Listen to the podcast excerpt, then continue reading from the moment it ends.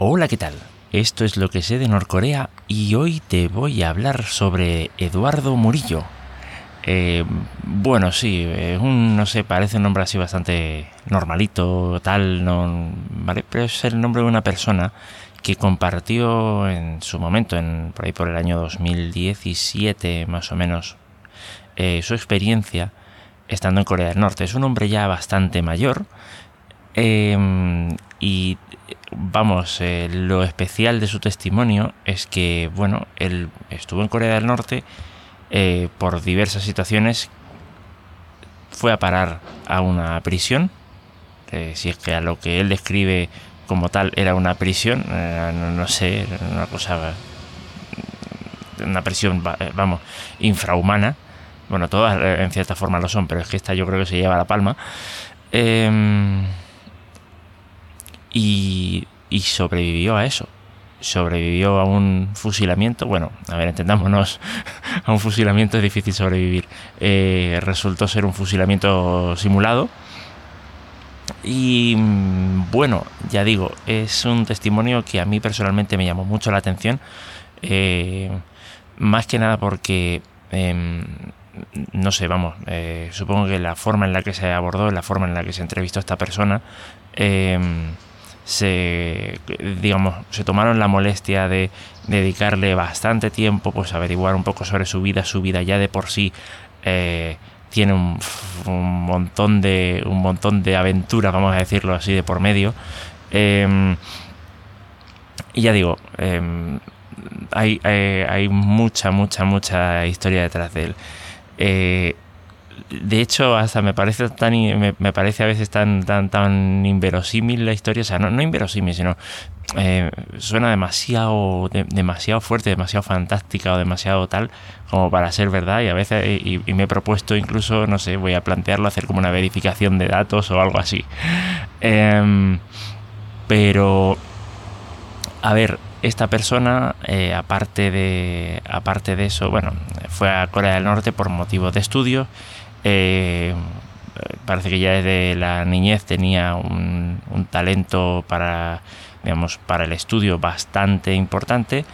Em, y fue invitado a ir a Corea del Norte a completar estudios. Él era eh, militante del Partido Comunista, parece ser, de una facción, digamos, comunista en Chile.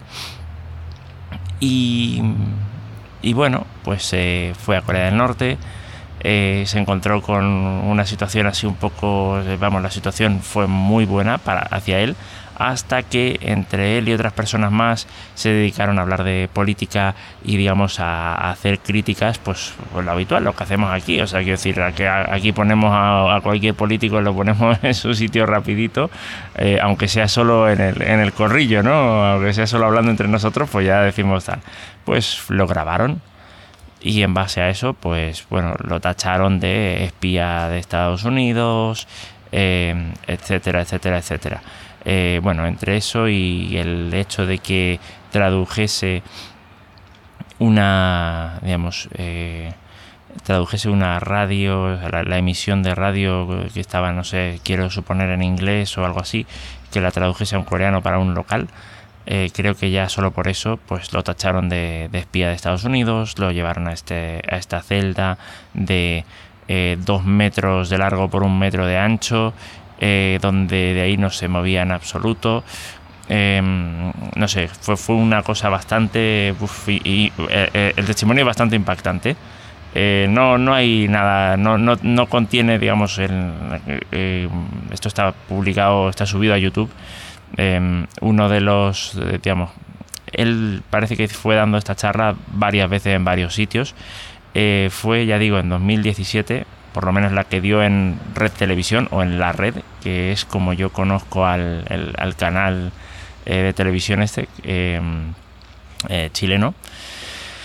Y básicamente, básicamente fue, ya digo, dando dando esas, esas charlas o esas entrevistas, mm, quiero suponer por la situación que, estaba, que se estaba viviendo entre Estados Unidos y Corea del Norte. Digamos que la forma en la que en Chile parece haberse, haberse, haberse hecho eco eh, los medios de comunicación fue pues precisamente a través de eso, a través de hacer entrevistas con personas. No es la única, me he encontrado alguna, algún testimonio más, pero este la verdad es que llamó poderosísimamente, poderos, poder, madre mía, hoy cómo estoy, poderosísimamente mi atención, ahora sí, y y entonces pues es, el que quise compartir. No quiero alargar mucho el episodio, pero sí que voy a dejar estos dos vídeos, uno que fue la entrevista esta del, de este canal eh, chileno, La Red o Red Televisión, y el otro que parece que fue una charla que dio en la Universidad del Pacífico.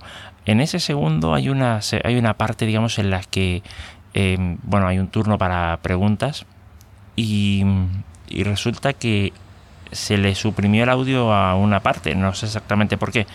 Pero vamos, al margen de eso, eh, hay un montón de preguntas que se le hacen eh, en las que, vamos, hay que entender que, por ejemplo, la forma de hacer preguntas allí no son, eh, no son o por lo menos en los formatos que yo he conocido bastante, no son muy, digamos, de acorralar a la persona, es decir, sí que se la, sí que se la acorrala, pero, pero con respeto, que eso cuesta mucho. Entonces hay algunas preguntas que, digamos, podrían sacarle los colores, a pesar de que él eh, sabe salir bastante bien del paso y expresar su punto de vista que uno puede estar más o menos de acuerdo con ciertas ciertas partes, eh, con ciertas partes entendamos que, claro, esto evidentemente es un testimonio, tiene que ser subjetivo.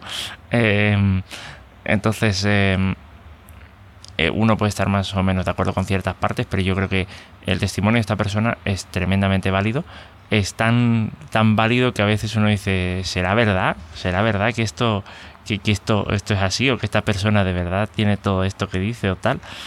Em, por eso también me propongo lo de hacer la verificación de datos, no por otra cosa. Entonces, eh, bueno, básicamente, básicamente es eso lo que quería compartir. No quiero eh, alargar mucho la cosa.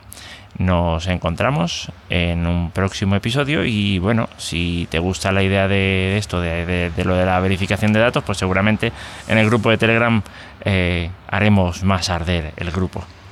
Em, haremos que el grupo, haremos que el grupo arda más, vamos. Eh, bueno, dicho queda. Nos encontramos en un próximo episodio. Hasta luego.